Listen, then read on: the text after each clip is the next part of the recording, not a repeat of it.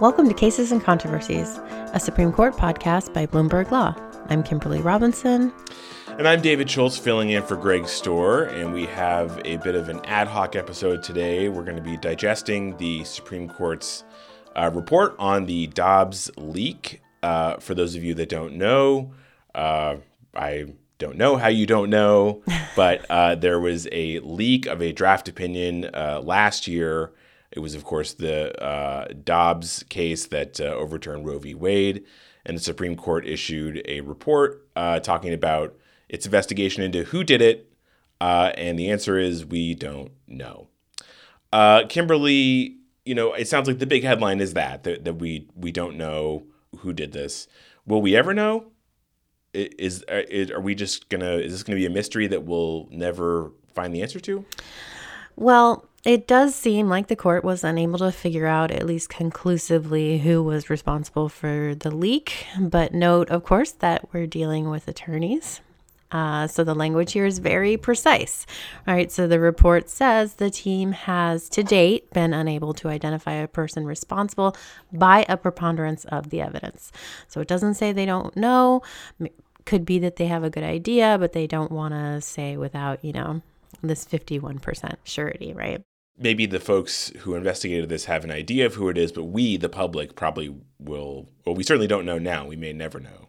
Well, I want to get my own little lawyerly spin on it. Yes, that does seem like um, that may be the case. Maybe they know um, and they're not telling us. But there is some language in the Marshal's report that talks about an individual sort of being able to leak with quote impunity. And so that suggests to me that actually maybe they don't know who it is. Um, so let's step back a minute. So the court asked uh, my, Michael Chertoff to quote assess the Mar- Marshal's investigation. Notably, he did not in, do his own investigation. So who is this guy? He is the former Secretary of Homeland Security under George W. Bush. He is a former Third Circuit judge. He's an assistant attorney general, U.S. attorney for New Jersey, and now runs his own security management company. So, okay, somebody who's really qualified, uh, looked at this report, and came to the conclusion that there weren't any additional useful investigative measures that had not already been undertaken. So, that sounds like um, we're not going to see any follow up from the court. The marshal's report did say that there's some evidence that they still haven't looked up and they're going to be following up on. Um, but look, unless there's this big revelation that hasn't come up in this months long investigation, I think this is really going to be it, at least for the near future. But uh, one note here is that members of Congress on both sides of the aisle have expressed frustration with the leak investigation, both before and after this report um, was released. And, you know, look, we have the House of Representatives in the hands of Republicans, the Senate in the hands of uh, Democrats. And so if they want to look into this too, you know, seems like that's definitely a possibility from either house. So maybe not the end of it, though, sure does seem like it, the end of it from the court's perspective. But let's talk about why the marshal was unable to to reach a conclusion here. Uh, and it sounds like uh, one of the big reasons is because the document security protocols at the court were, um, to to use a, a legal term, no bueno. Uh, they were pretty bad. Um, can you get into that a little bit about what we learned uh, from this report about how the the court handles its papers? Right. So this was one of the biggest surprises to me. Um, and so I want to talk a little bit about some of those deficiencies and then get into some of the reasons why that might be the case at the Supreme Court. So, first, the report concluded that it was unlikely that the leak occurred as the result of an outside hack.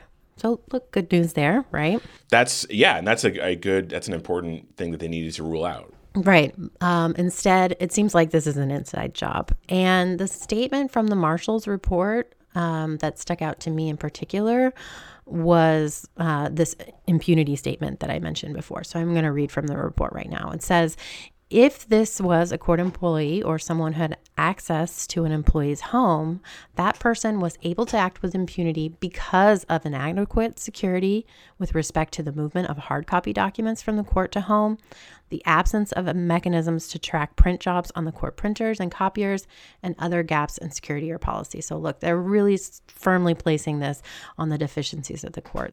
Well, and one thing that you know caught my eye when I read it and caught my ear just now when you just said it is access to their home. So this could be a spouse of a court employee. This could be a house guest.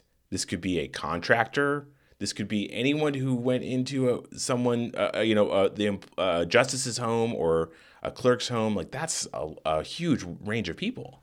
Well, that's a huge range number of people. And if you multiply that out um, just by the number of authorized people who had access to the hard copies.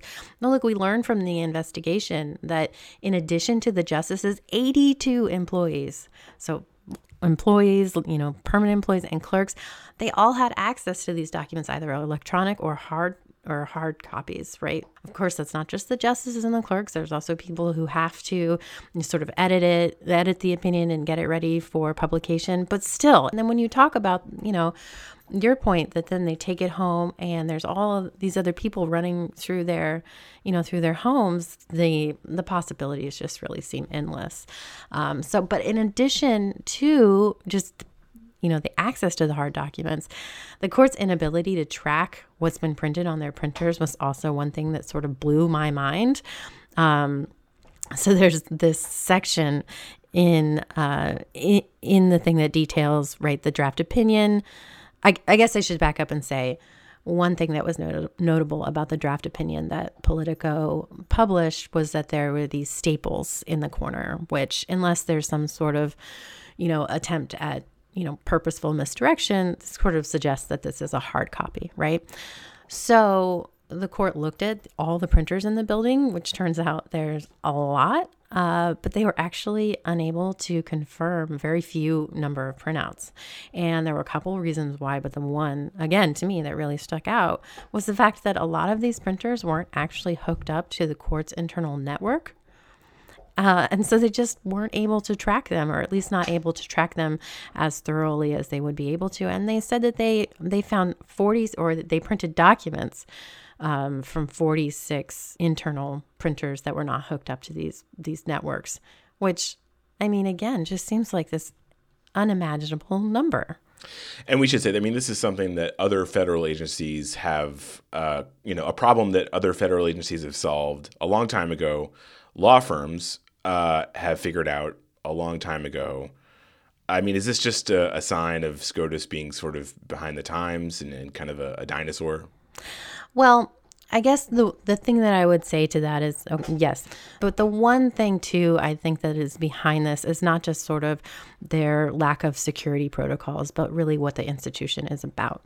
So the report itself says that the person who may have violated these procedures violated a system that was, quote, built fundamentally on trust with limited safeguards to regulate and constrain access to very sensitive information. And so that's something I think is really hard for people outside of the judiciary, me included, to understand. And so I chatted with former clerks both before and after this report came out. And the thing I kept hearing over and over is just how shocking it is that a person would even try this, regardless of whether or not they could get away with it. And so it's it's really unclear what this leak means going forward. And it seems like something that, you know, we'll just have to wait and see. If there aren't any more similar leaks, I think maybe we can just chalk this up to the enormous stakes that were at issue in Dobbs, right? I mean, this was about abortion, an issue that has really kind of been at the heart of a lot of culture wars for the last 50 or more years, right? But if we do see leaks, even smaller leaks, I heard from in, from insiders that this is really going to signal a fundamental shift um, at the Supreme Court.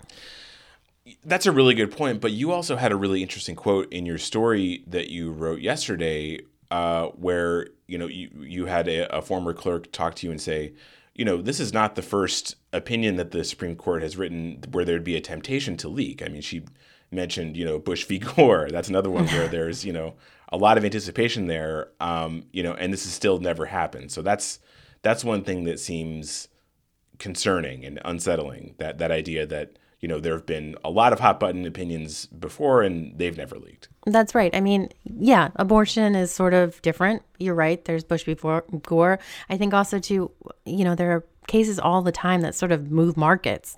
Um, we see once they come out. So if you can get access to that, you can you can make some money. Um, so yeah, I think it is significant that this has not happened before. Uh, that's sort of as as this person I talked to for my story yesterday suggested. Maybe that does suggest that there has been this shift. And look, there's a lot going on at the court. You know, there's, there's a new six to three conservative majority that seems you know, more comfortable to take these huge changes in law. And that could be affecting things, sort of how people, even within the building, perceive the work of the justices.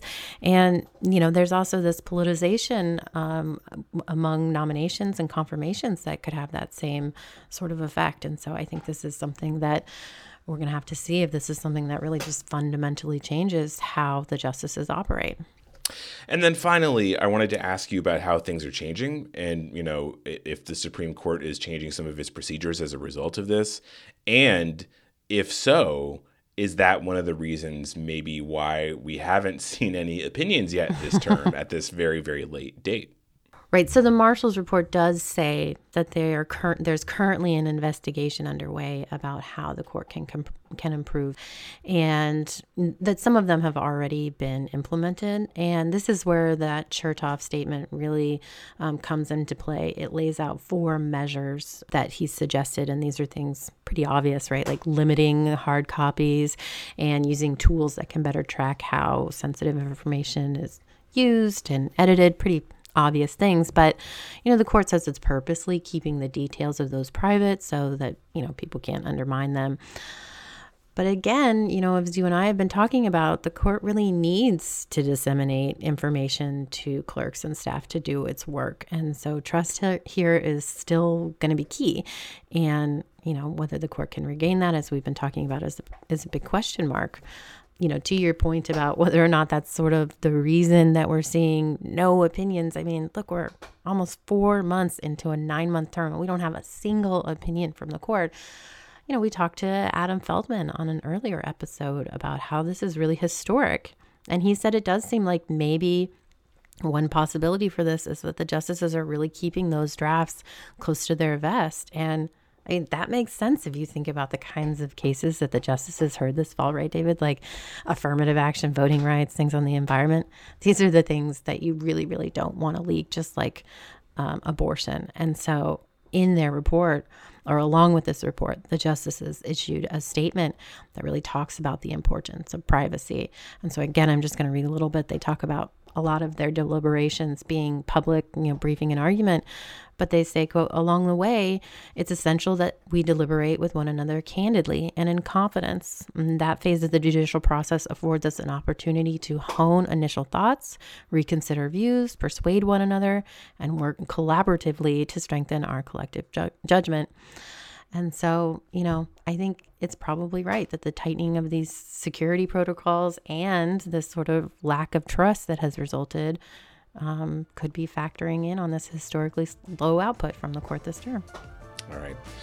Well, uh, if we do hear any more details on uh, who done it, um, it sounds like we probably won't. But if we do, you'll hear about it uh, first on news.bloomberglaw.com and check back in with the podcast uh, for the latest details on not just this, but also all the cases that the court is hearing. Uh, and until then, thanks for listening. Have you ever thought to yourself, how is that legal? Why is that legal? Have you ever seen a big trial in the news and wondered, what's really happening there? Have you ever pondered the question, why are lawyers the way that they are? And how much money do they really make anyway? These are the things we live and breathe over at On the Merits, Bloomberg Law's weekly legal news podcast. On the Merits looks into the biggest stories playing out in the legal industry right now, and we feature the finest journalists covering the biggest legal stories from across the Bloomberg Law newsroom. You can hear it wherever fine podcasts are found. Thanks for listening.